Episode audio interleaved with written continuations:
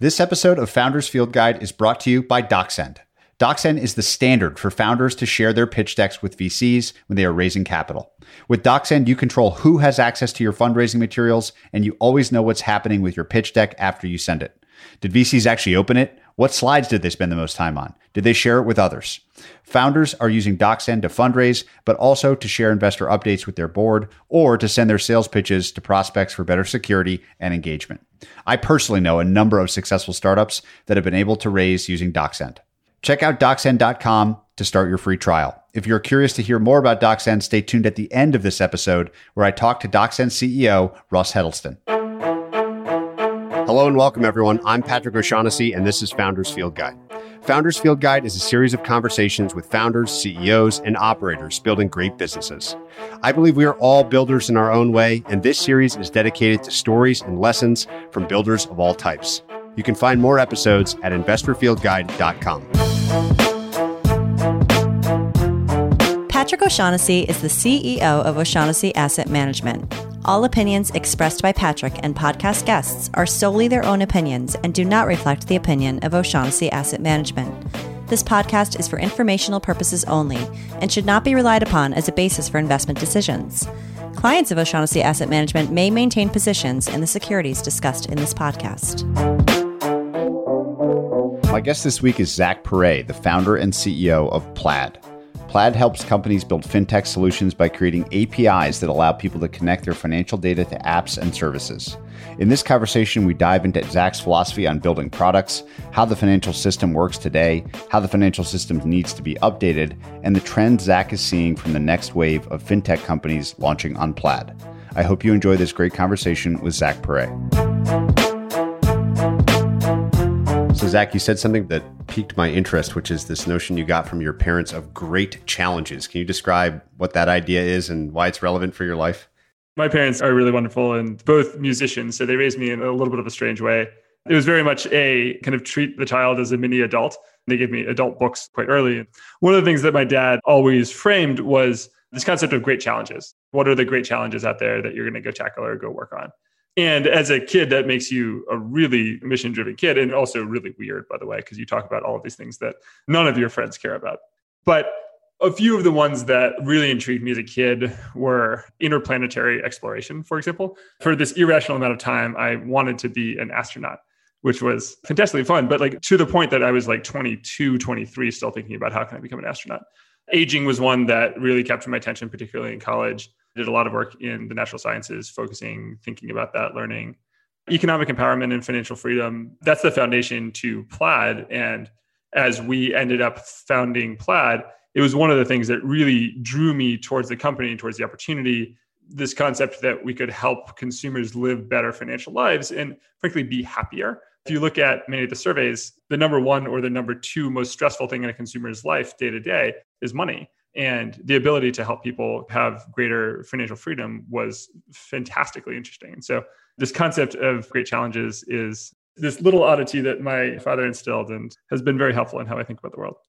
How did he do that literally? What was the routine that installed that idea into your brain as a kid? What did he do as a parent? It seems like something good to do for one's kids. My dad loved to just ask questions and try to go towards the base state, or get back to first principles is what people talk about now. But for him, it was just like always asking the next question, always asking why, always asking what's the bigger picture and how do we zoom out? And he was one of these people that had fantastic depth in so many things. You know, he would take me on a walk and you could walk through the woods and he could name every single tree that was there. And then he would start talking about ecological systems and then pull up to why climate change is this thing that we need to be thinking about. And that is another one of the great challenges. And then we talk about that a little bit more. So I don't know why and I don't know how, but one of the characteristics that he had of raising kids was just constantly asking why, how, what happens next, what's the next question, where does this path go? You used another term, I think you referred to it as default consumptive state. Can you describe what that means and how that relates to this constant asking of questions? I kind of describe myself, or rather, perhaps my fiance describes me this way, as having a default consumptive state where I, by default, love to understand new systems or learn. So I have always either a book in the hand or listening to perhaps a podcast or a book on tape, particularly love your podcast, Patrick. through that, I get exposed to a lot of different things. It means that I have 1% understanding of many, many topics. So scratching the surface in a lot of areas. And when I think about having FOMO, it's largely just not having time to go explore many of these much more deeply. But perhaps default consumptive state is a negative because it means a lot of things coming at you really quickly all the time. But I found it to be the way that I probably best characterize my downtime. Seems like there's probably an unfair advantage for people that like to do that these days because there's so much information out there to be consumed that if you have a high energy or appetite for that consumption, like you just get like a default advantage. But maybe there are negatives too, right? Who knows?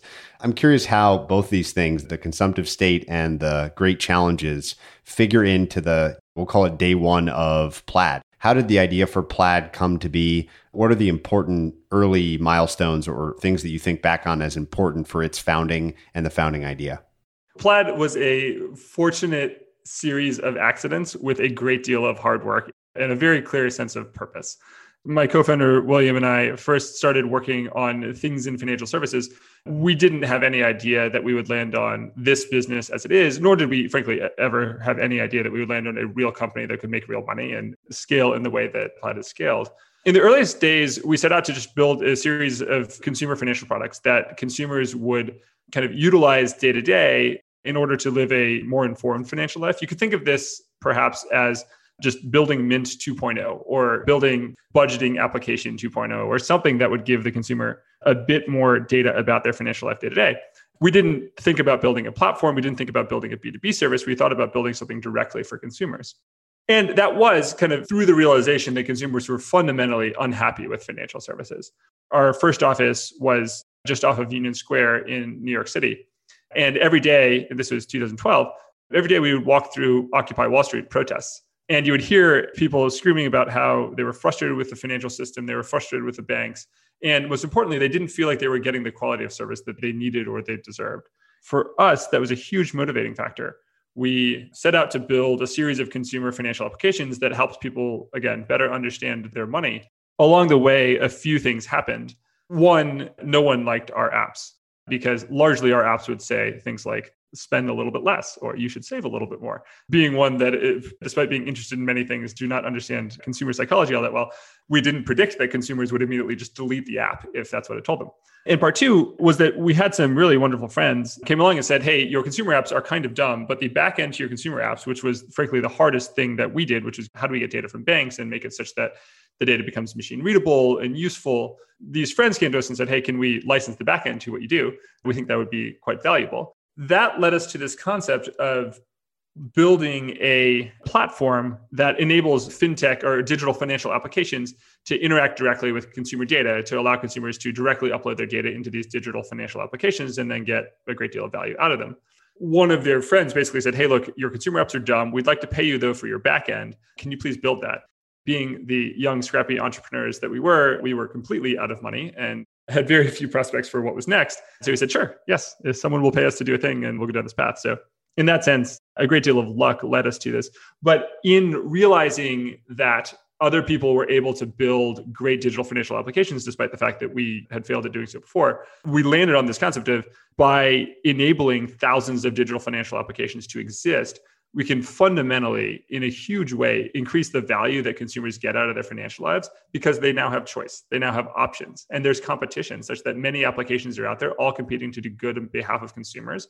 And that for us led us towards this concept of financial freedom, economic empowerment. How do we help consumers live the financial life that they want to live long term? When I think of Plaid, I often think of the various, I'm sure everyone listening's done this. They've logged onto some app on their phone that's a financial application. A million different options.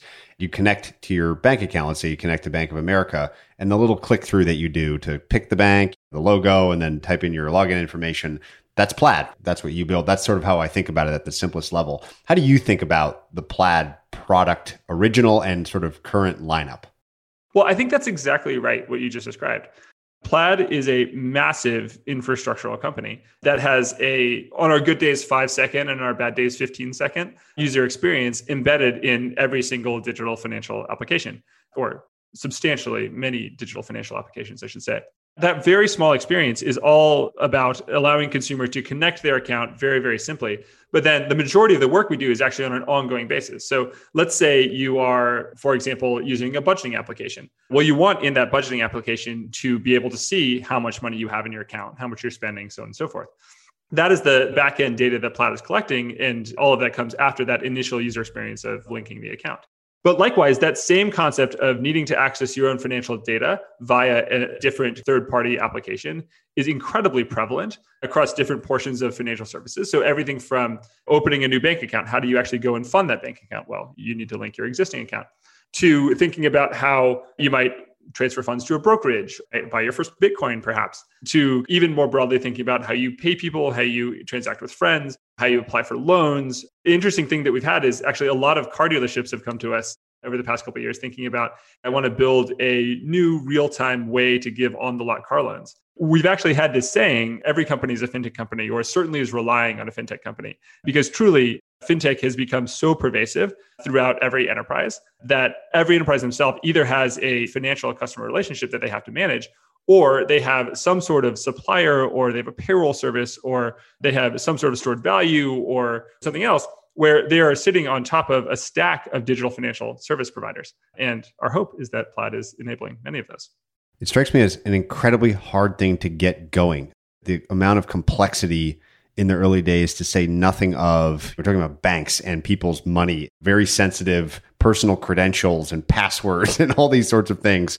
Can you talk me through how the hell you got through that variety of challenges early on to sort of build trust, I guess, both with consumers and banks and all the stakeholders in the Plaid ecosystem? Well, there's no magic bullet to doing that. The answer is frankly just hard work and continued focus. And the best way to build trust is to constantly deliver on the promise that you make. For us, that was finding ways to go build this infrastructure in a way that hadn't been built before, and that certainly no one had a really high expectation of, and deliver on that product promise one by one, and then many by many, and then at scale, and so forth. And so that for us was foundational to building trust. Of course, we built a fantastic security, compliance, and infrastructure team. We focused very closely on privacy and enabling consumers to be in charge of their own data, to put it where they want it to go, and then to pull it back when they don't want it to be in that place anymore. And that for us has all been foundational to how we think about this. And really, it ties in with our mission and our focus on financial freedom. One of the biggest challenges that Plaid had along the way is that no one believed that our market would be as big as it ever became. When we went out and pitched to VCs for 4 full funding rounds, many of them, and in some cases, almost every single one of them, rejected Plaid because they didn't believe that our market was big enough. There was a trope in VC speak over the past few years to say that they wanted to find companies that were attacking really big markets. Only in the past 12 months or so have people started to talk about market growth rates. And for us, that was what we pitched the entire time. We said that we believe that digital financial services is going to be really, really important. And we believe that non-banks will be able to build digital financial applications that serve consumers really well. The majority of VCs didn't actually agree with that for a while. And now we're fortunate to have kind of survived that. One of the interesting things that a lot of people give in startup advice, which by the way, I think most startup advice is generally wrong, but hopefully it makes you think. But one of the things that people do is they tell what I call just so stories, which is a concept that I stole from evolutionary biology. Just so stories are in evolution. You look at the giraffe and you say, why does the giraffe have the long neck? And then you say, well, it's obviously because the giraffe needs to reach the high leaves. Well, it turns out that was actually just randomness. And it was kind of randomness piled on top of randomness piled on top of randomness to actually evolve in that way. So the giraffe didn't start out by having a long neck. They just, one animal had a slightly longer neck than the next.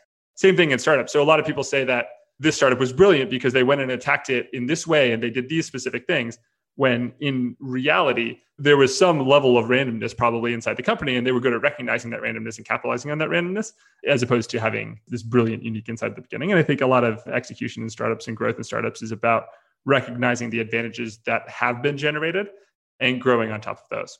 I think this thread is really interesting. The first customer that pulled your back end out of you, and that was just your willingness to go that direction was recognizing that randomness. Is that a fair example? Plaid has had so many fortunate events, and I think we've been maniacally focused on scaling out this really important infrastructure, focused on this mission. But there are many things that go right. There are many things that go wrong. And what I tell the team is it's all about finding and capitalizing on those things that go right and finding a way to compound the gains that we find, as opposed to worrying about when things might go wrong here and there. I talked to our product team about this concept of architects and farmers. And it's really two somewhat contrasting ideas to how you think about building a product. As an architect, you come up with this ideal plan, and then you go try to build behind it, and you know where everything's going to go, and you have this thing perfectly set out in your head. And then when it's finished, you hope that someone wants to live in that house. As a farmer, you see a sprout on the ground and you water it, you nurture it, you cultivate it. And over time, you have this big tree. And you hope, by the way, that the tree is the thing that you cultivated and you didn't cultivate some weed. And I think an ideal product organization does a little bit of both. And truly, it depends on your market as to how much of one versus the other you need to do. But for us at Plaid, we think about doing a lot of both of those. So architecture really matters when you're trying to create something that is fundamentally different and new. Yes, it might be informed by customer feedback, but oftentimes you have to drive towards, well, what is the customer actually saying? Or they might be saying that they want this feature, but what's the underlying reason for that request? And then can I go solve that underlying problem, not the symptom? The farmer side, likewise, will see these elements of randomness. So I guess you could say one of our customers coming to us and saying, hey, can I license that backend, was an element of randomness. Then you just go down the path. You see where it takes you. Sometimes it'll take you nowhere, but oftentimes it'll take you to something that is really quite valuable. And I think that the best product organizations are able to marry that concept of farmer architect. I'll have to come up with a catchphrase for that one day. What do you think of, apart from the early customer asking for the backend, as the first big break or like seminal change in Plaid's early days? Well, beyond that initial request, one of our first major shifts was having Venmo join and use Plaid as one of our first major customers.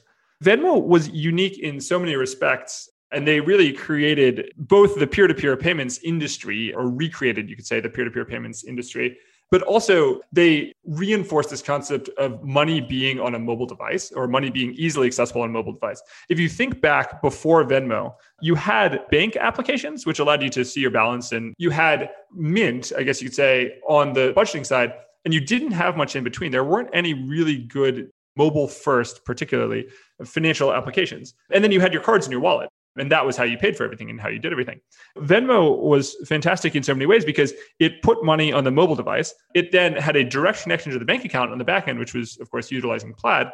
And it had this massive growth across consumers. It really taught people that fintech was a thing in so many ways. And so we feel so fortunate to have gotten a chance to work with Venmo in the early days, which was a great customer, but more importantly, was foundational to thinking about money being on a mobile device, money being something that is internet enabled and internet accessible, money being something that is fun. Before that, financial services felt like it was something that was like, you have to do, you have to think about balancing your budget, or like all of these icky things that most consumers don't want to think about day to day. However, money with Venmo, where you had emoji in all of the payments, was a fun thing. That for us was a major break, both in terms of usage of our product, but more importantly, in terms of recognition that fintech was a very large market. And it really set the stage for many of the mobile first financial experiences that we have today. So when you look at a company, let's take Chime, which is another customer, for example, Chime being a fully mobile first, mobile only bank, that may never have happened if foundationally, we hadn't gotten this massive growth from Venmo in the early days. Can you describe the process of convincing them to work with you? How did you get that done? To what do you attribute the ability to sell a large partner like that, I would assume fairly early in your company's trajectory? Venmo is actually a relatively unique thing for us. And I think it was one of those point in times that just happened to be exactly right. We started working with the Venmo team when there were maybe 30 people. So they'd been acquired. They just finished their second acquisition. So they were acquired by Braintree, and then Braintree was acquired by PayPal. And they just finished the second acquisition, but the Venmo team was still extremely small. So 30-ish people. And we could build very direct one-to-one relationships with everyone in the Venmo team.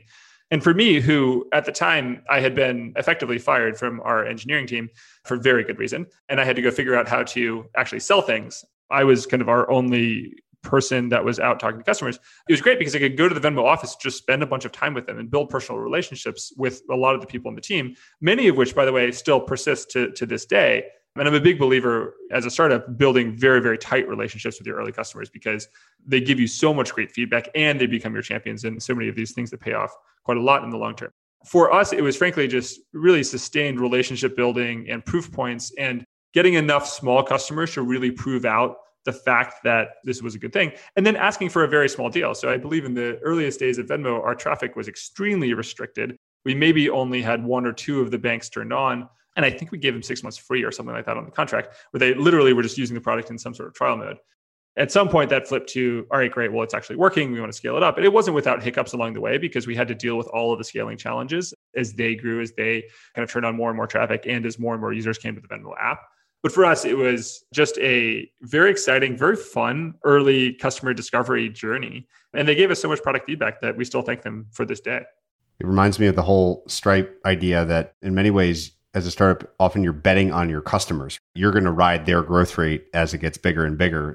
It also makes me wonder what the dimensions are of building intimate relationships with customers. Like, what did you learn about what moved the needle there? Was it literally just time, just talking, asking them questions? Like, what were the key things you think in your experience that drive those tight relationships early on? I'm not sure that there's a formula to it. I think that we found a couple things that worked really well. First is treating customers like people, like friends. And as I said, many of the relationships that we built with our early customers, not just Venmo, but many of our early customers, they truly were friendships. To the point that I still keep in touch with a lot of them, whether they're still at that company or have moved on. These are just friendships that we were able to build. And that added a lot of value because they'd be very direct. They would say, hey, this thing's not working. I don't like that feature that you just launched, or I have this great idea for you. Have you thought of this? So really focusing on friendships, having really high levels of customer engagement, that was crucial to us. And then for us, we actually found this weird shift where texting with your customers gets you over a certain relationship hump, where people, for some reason, on email are not always willing to give a ton of direct feedback. The early days, we got our customers to actually text us. They would give us a ton of direct feedback. Now, that hasn't scaled necessarily. I don't still day-to-day text with our customers. But in the early phases, that actually got us a lot of really great relationship building really quickly.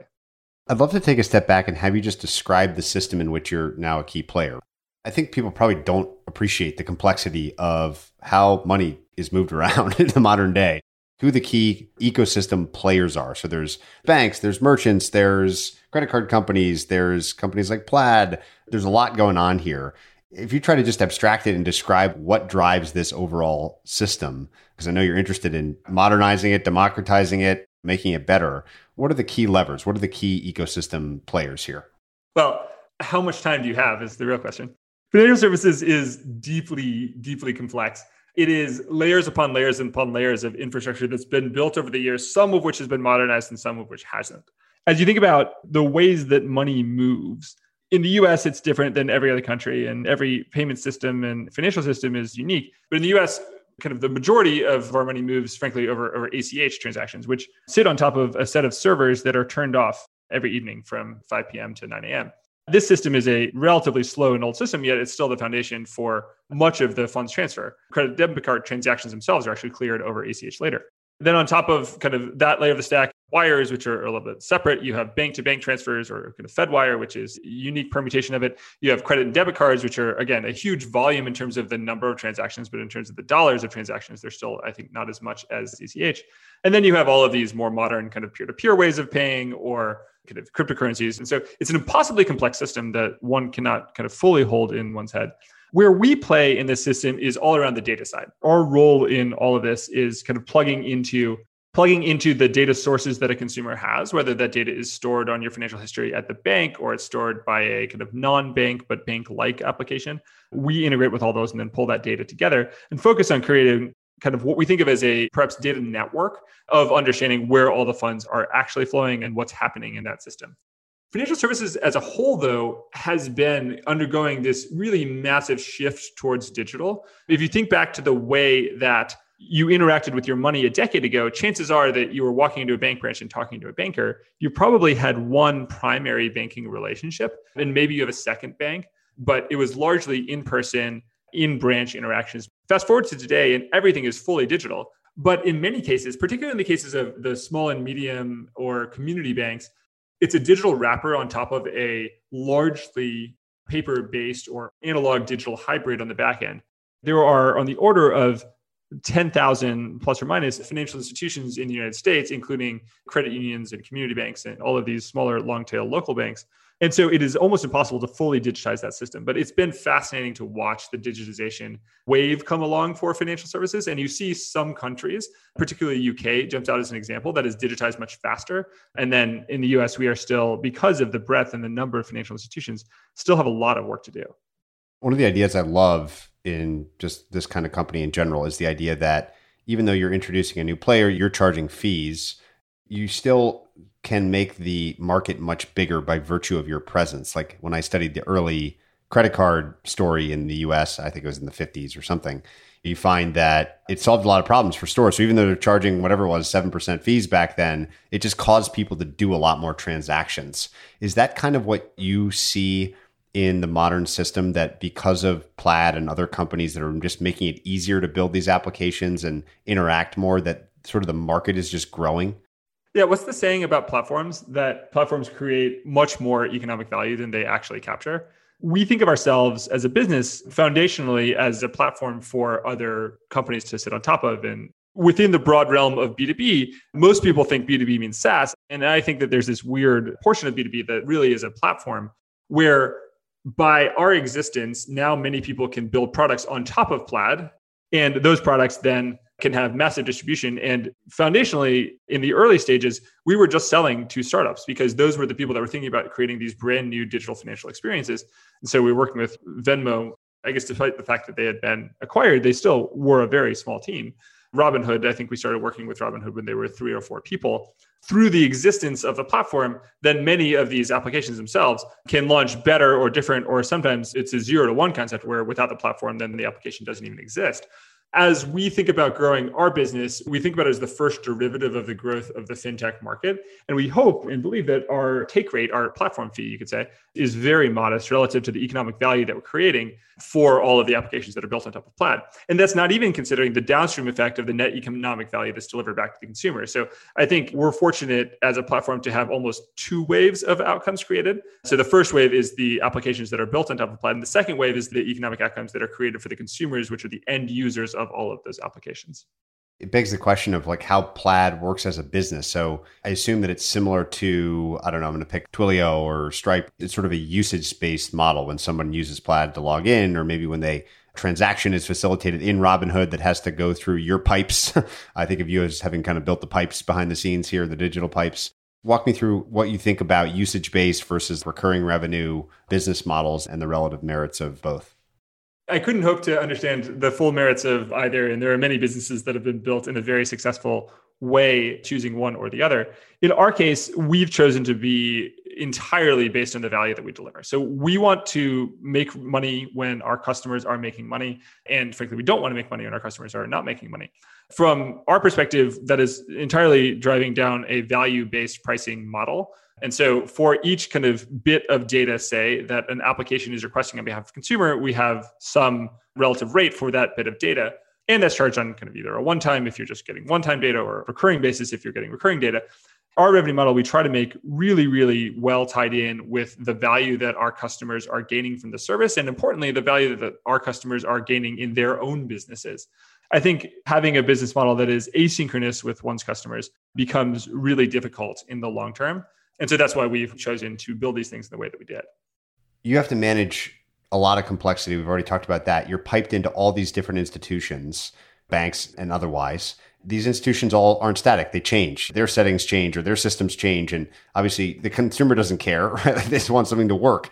Talk me through like how you maintain all of this in a way that also allows you to, you know, launch new products and stay on top of new customer needs. That is one of the most difficult questions that many organizations face, which is investing in the core versus investing in new, so on and so forth. You're right to say that there's an immense amount of complexity behind what we do.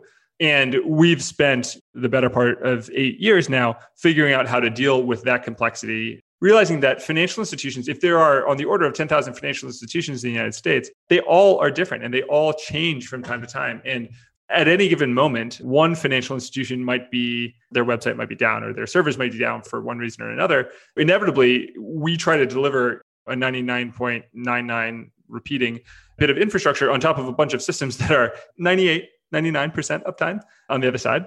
Inevitably, there are failures and issues with the infrastructure. And a lot of what we have to do is build in very, very smart and intelligent systems on top of these kind of financial institutions that, despite their best efforts, many of them don't actually control their own technology. So they're not in control of their destiny. Many of them are outsourcing their backend technology to a core provider or some consulting firm or something like that. For us, it's about delivering a unified user experience and something that if one of the financial institutions is down, we can fail gracefully in a way that allows the user to still complete the task that they want to complete, but perhaps not in the exact way that they'd initially expected it to do so. That is kind of like one of the core layers of complexity, though, of both our industry and financial services in general, is that because, again, it's digitization built on top of a stack of analog, not everything works in exactly the way that one might think that it should. Because you're a platform and other stuff's getting built on top of Plaid, you get to see stuff being built even in the very early days. I feel like you have probably an interesting window into the types of financial services applications that maybe most of us haven't heard of yet, or just themes and trends in jobs to be done for the consumer that go beyond the very simple things we might think of when we think of our bank or our brokerage app or the stuff that we're all kind of familiar with. What, if anything, is interesting on the financial services frontier when it comes to consumer jobs to be done specifically? It tends to ebb and flow depending on the phase of the economy that we're in as to which types of services are particularly important. If we rewind 12 months, say, there was a huge wave of growth in services about student lending, focused on can people manage their loans? Can people understand how much they have outstanding? Can they consolidate? So on and so forth. And that was a really fascinating and really important wave of companies. And I suspect that that wave will be back. We went into the early part of COVID and immediately it all tilted towards savings and investing, where you saw the net consumer savings rate go from something like 30%, 35% to in the upper 40s, and sometimes in certain demographics crossing 50%. And everyone was thinking about, how do I put my money into a high yield savings account, or how do I perhaps invest it in the stock market? During that initial period, during Q2 of 2020, you actually saw about 300% growth in certain segments around investing. So you can think of this as kind of the investing applications that are out there. And then you fast forward to now, and now we see that all of those student loans are in forbearance. Student lending is not as important of an area. It'll be back because forbearance will end at some point. These days, we're seeing consumers think a lot about forward financial planning.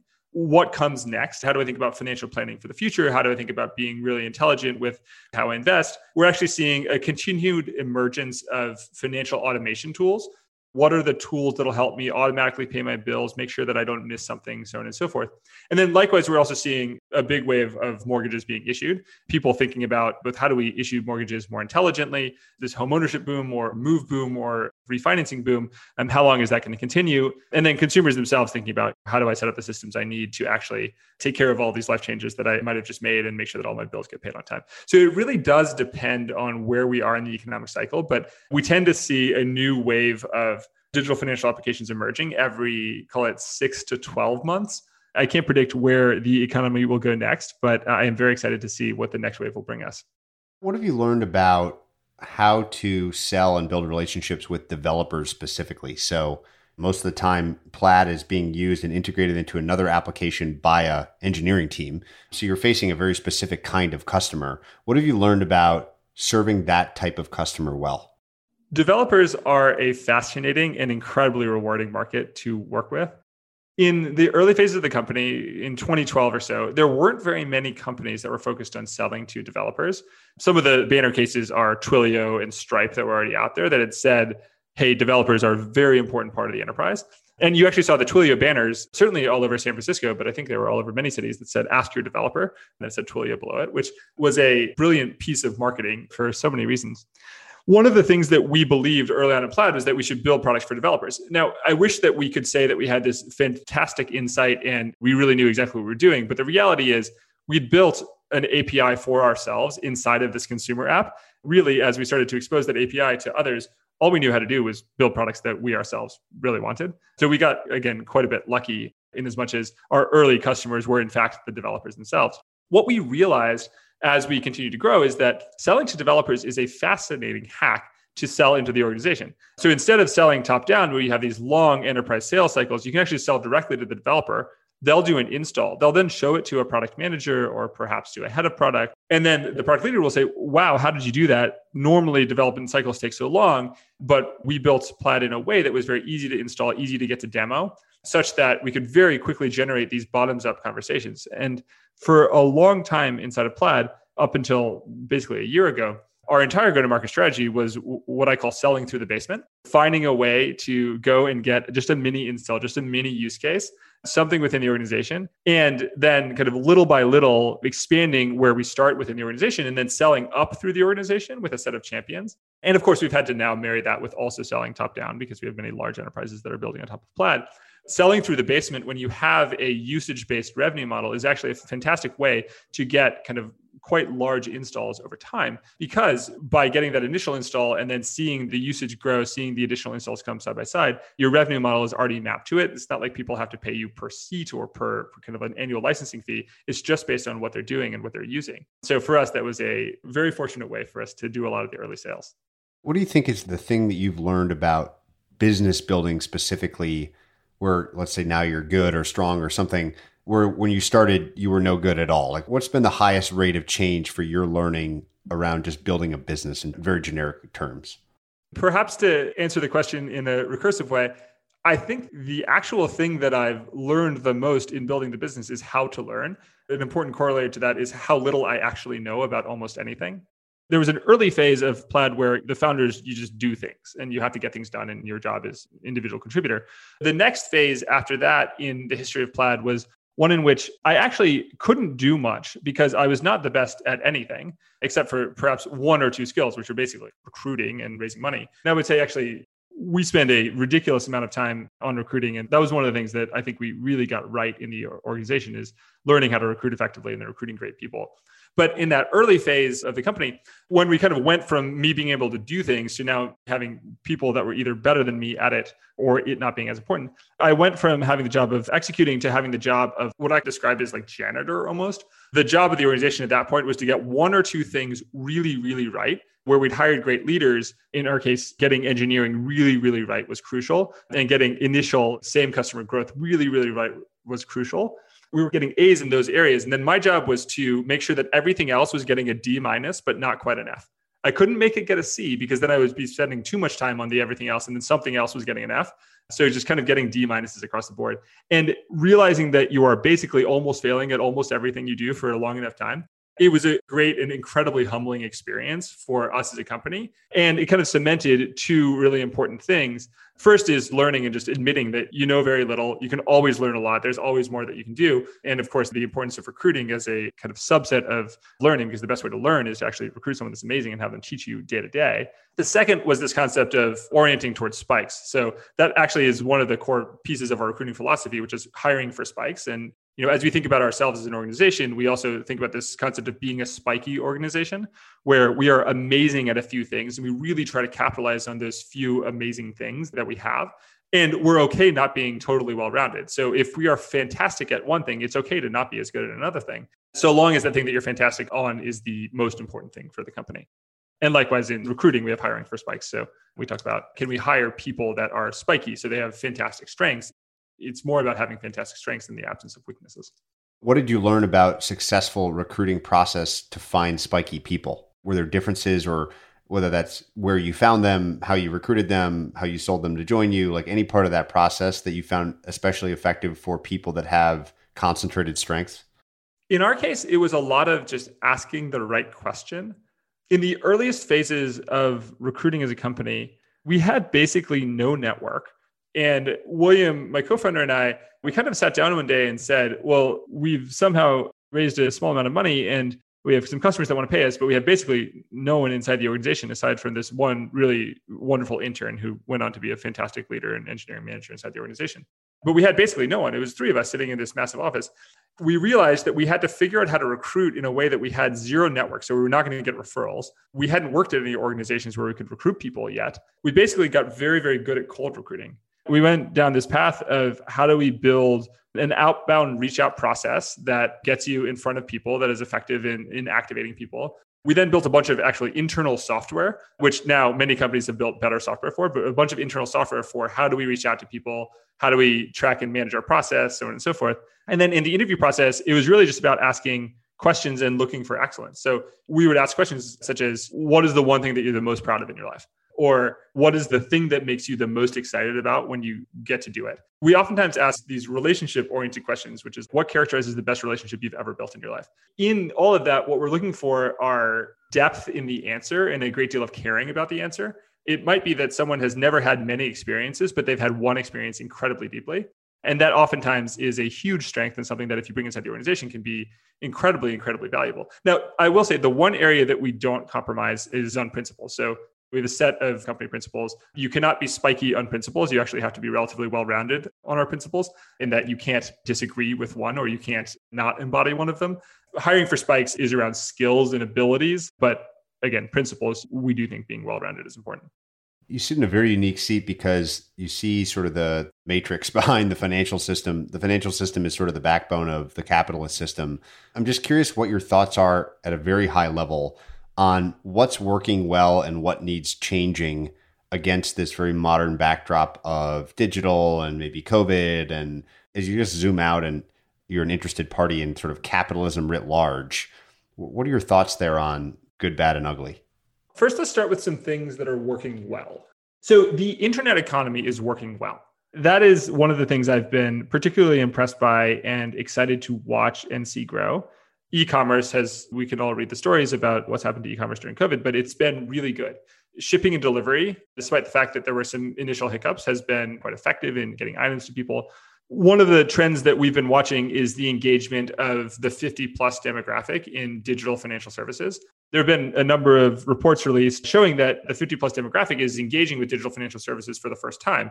These people that we never actually imagined would be a part of our market are now actually going and saying, well, I need to use Venmo to pay this person that's come to cut my hair on my sidewalk because they don't have a card reader.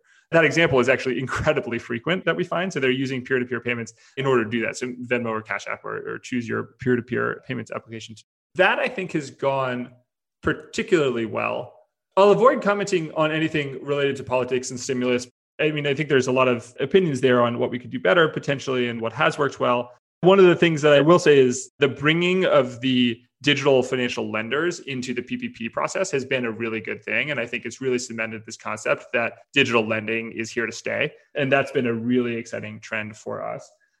When you think about other business models out there, yours is one that is extremely modern. There aren't that many like it. It is modern in almost every sense. But when you think just about businesses writ large more generally, what other business models interest you? This doesn't need to be in software. It doesn't need to be anywhere. I'm just curious what else you've learned about or been inspired by. Concepts that I've particularly enjoyed learning about and thinking about is just foundationally compounding and understanding how actions can have a ripple effect long-term over businesses. At Plaid, we're fortunate because we get to compound as the growth of our customer base. Get a customer, and then again, we grow as the first derivative of that customer, which is really fascinating. There are many other types of businesses. You could take, let's say, perhaps a Salesforce, for example, that has this incredible compounding engine. So they do first order sales, and then their customer growth is kind of their second order sales. This concept of a platform or of the kind of tool that enables growth in the back end has been one of the things that I've definitely thought a great deal about. I love Shopify in that respect. Shopify, despite the fact that they've been fantastic at going out and getting businesses onto the platform, the real magic has been the second order effect of the fact that those businesses then grow. It's almost every day that we hear of a Shopify merchant. Maybe they started out as a Kickstarter and then they did $1 million of sales in the next year. And then they figured out advertising. They did 20 million, 50 million of sales in that third year. These businesses that are able to enable others in a way that generates compounding, I find to be fascinating. As you think about the state of the business now, and obviously it's much different than it was the three of you, just figuring it out on your own and having the back end pulled out of you, what advice do you have for other builders that are still the three-person team? I'm not asking for a formula here. There is no formula, and maybe it's the answer is just hard work. But reflecting back on the entrepreneurial journey you've been on so far, if and when you talk to new and fresh founders, what do you think is the most important things for them to be focusing on? A few months ago, I was invited by a VC to do this talk, which again, given my comment on Just So Stories previously, I'm not sure I'm fully qualified to do so, but I was invited to give a talk to a bunch of portfolio companies. And I don't think they realized it at the time, but the theme to my talk was don't die. And truly, like my advice to early companies is don't die. Find a way to fall forward and continue iterating. There were a few times, many times in the history of Plaid where we ran into really tough financial circumstances for one reason or another. Either you couldn't close a round, or in the very early stages of Plaid, we were sued by a competitor for what was a ridiculous lawsuit, but we basically almost ran out of money there. I think there were 4 times in the history of Plaid where William and I had to turn off our salaries just to make sure that we'd make it through that next phase. I think truly the advice that I'd give to founders is don't die and simultaneously, as you say, work really hard.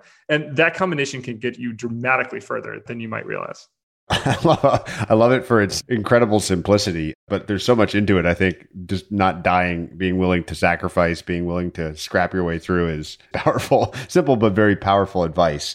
What now, looking forward, as you think about this default consumptive state, what are the things that you don't understand well today that you wish you did? The financial system is obviously huge, complex, and very hard to understand.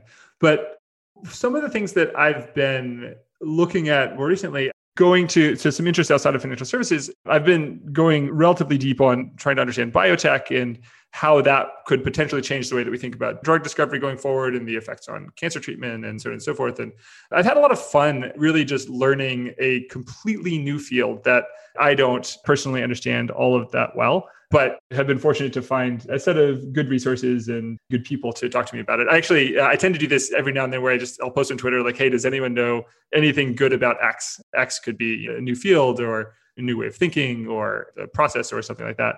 I would say that one of the great advantages of crowds is that someone always has a good place to point you.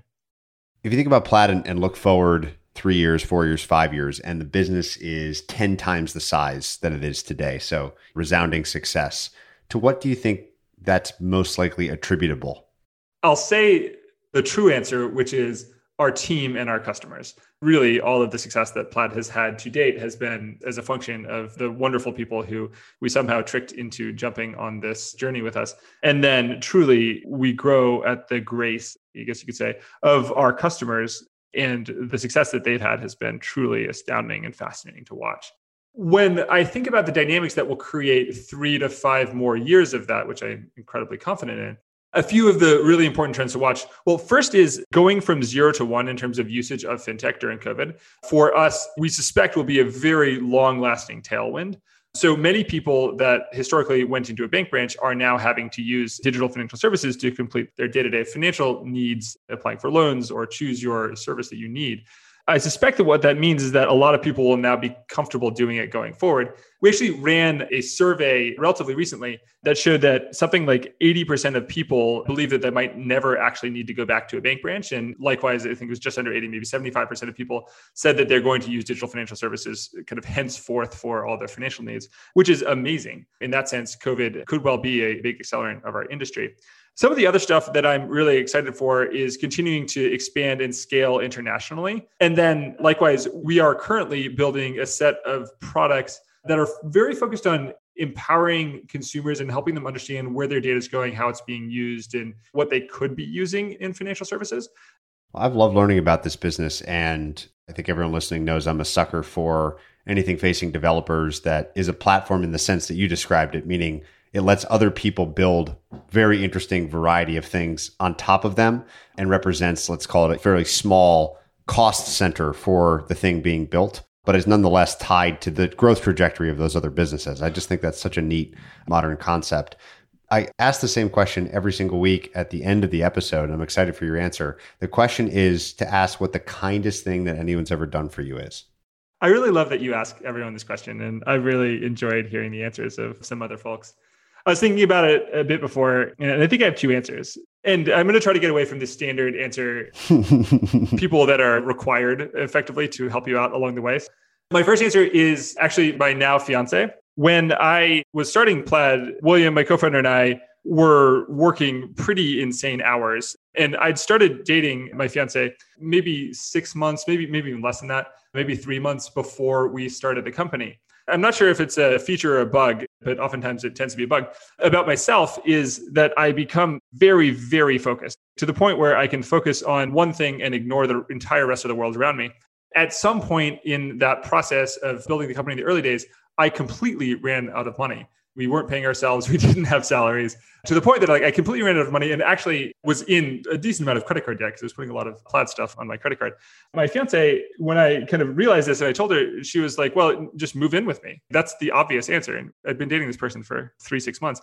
It was just this incredible thing for her to say that for me, I had forgotten about the world. And then one day I looked at my bank account and realized like, wow, I can't actually like pay my rent.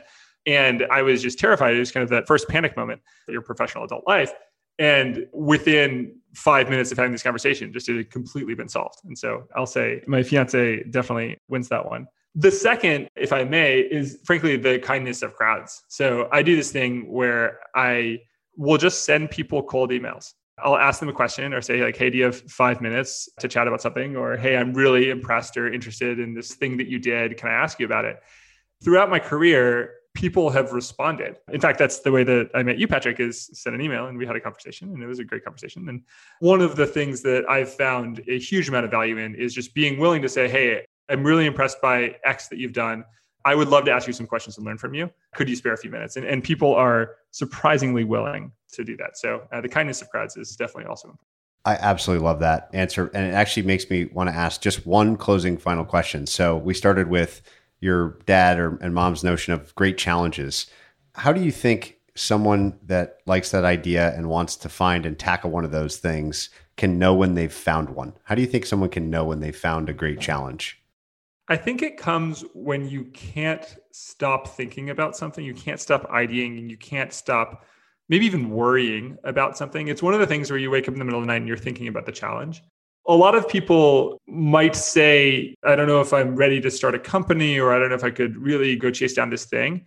And I don't think that the right answer is to wait until you're necessarily ready to start the company or ready to go work on the thing, but rather to find that you truly, truly care about the challenge so much, you truly care about the question, or you're really worried about the problem or concerned about the outcome so much that you're going to push until you find the right idea and right leverage point along the way. I think that this concept of financial empowerment and financial freedom for us was just one of those things that for quite a long time in the early phase of the company, I would just wake up thinking about it, or it'd be on the news, or you walk through, as I said, there's protest, and it would just be this thing right in front of your face that you have to think about solving. I mean, clearly at the early stages of founding the company, we totally failed at solving it. And then through failing, somehow ended up succeeding. But I would say just when you find the challenge that you love, that you can't stop thinking about, go do it. I love it. Great place to close. So much fun. Learned a ton. Thank you so much for your time, Zach. This is awesome. Thank you so much, Patrick. This episode was brought to you by DocSend. In this 4-part miniseries, I sit down with DocSend CEO and co-founder Russ Heddleston to hear the origins of DocSend, the problems it's solving, and what the future may hold. In this week's episode, DocSend CEO Russ Heddleston and I discuss the different user types that use DocSend and how DocSend figured out its pricing model. What are some of the favorite things for you that DocSend enables, and for what group, that weren't possible before it? I'm thinking perhaps of people raising money here. Okay. There's a natural tension between me sharing information with you about my business. And I need to do that, because if I don't, then you might take the meeting and it's a waste of both of our time. And I need to share enough information so you're excited about it, or you can say it's a fit or not a fit. However, I am less likely to share information with you if we don't already have a relationship, and you might be the one person to forward it to the other people that I don't want it to go to. So DocSend really enables there to be more trust early on in these relationships, like specifically in fundraising. And we've just become something of a standard for how you send your pitch decks and how you share your data rooms, because I can be more honest with you and give you more information so that you can be more efficient with both our times, and do that in a way where I'm not really worried about it and what the consequences might be for that. It's funny. It's like when somebody asks you not to share a PDF, there's almost like a perverse deep need to share it with at least one person. It feels like a secret that you need to pass along, not out of malice, just like, oh, this is cool. I'm not supposed to share this, show it to somebody else. What is the actual functionality that you think is most interesting for those raising money in the product? So let's say I have a pitch deck. I'm a founder raising money for my startup. Just walk me through sort of the customer journey of how it's used. Yeah. So the workflow for founders, I need to make a list of investors, and then I need to send them my pitch deck either through a warm intro or just directly, and set up a bunch of meetings. So the functionality in DocSend that really changes the game here is, of the 30 investors I send it to, I can see who's reading it for how long. I could then look at the aggregate stats and understand, like, oh my gosh, everyone's getting stuck on page 7, or no one's getting past page 9. Or, like, what's happening in aggregate. No one's going to bother to share that with you. So having that information is great. It also allows me to focus my time as a founder on which VCs really care. So let's just say that you, Patrick, tell me that you're going to forward my deck to your partners at your firm. And I'm just crossing my fingers. I'm just really hopeful. If you do that, and I can see which of those partners look at it, that just tells me, hey, Patrick actually did that. If you don't, then I know I might need to go off and talk to other people. The specific features that are useful here I would probably turn off downloading for you so you can't download it. I would put in dynamic watermarking so that it's watermarked just for you. I would probably have an allow list that says only your firm can look at this. So if you're like, oh, cool, and then you forward it outside your firm, I'll get a notification saying, hey, Patrick just tried to share this with this other person. Do you want to give them access? And I might say, sure, that's fine. Or I might say like, Patrick, you weren't supposed to share it externally. No. And then I'd probably authenticate emails. So you would have to confirm that you in fact own the email address you're putting in.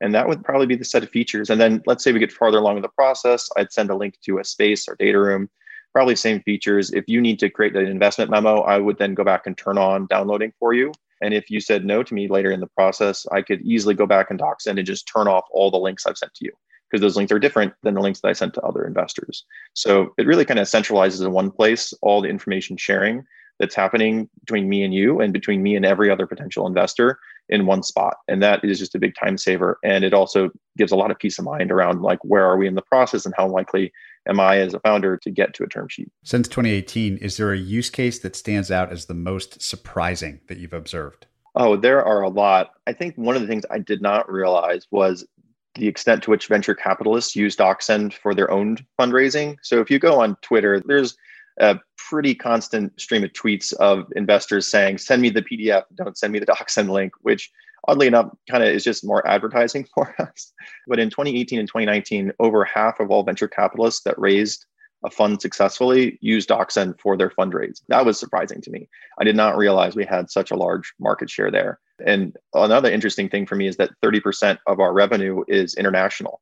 And we haven't even internationalized the product, but the need is everywhere. It doesn't matter if you're in China or Europe, everyone, as you put it, is sending attachments as part of their business workflows.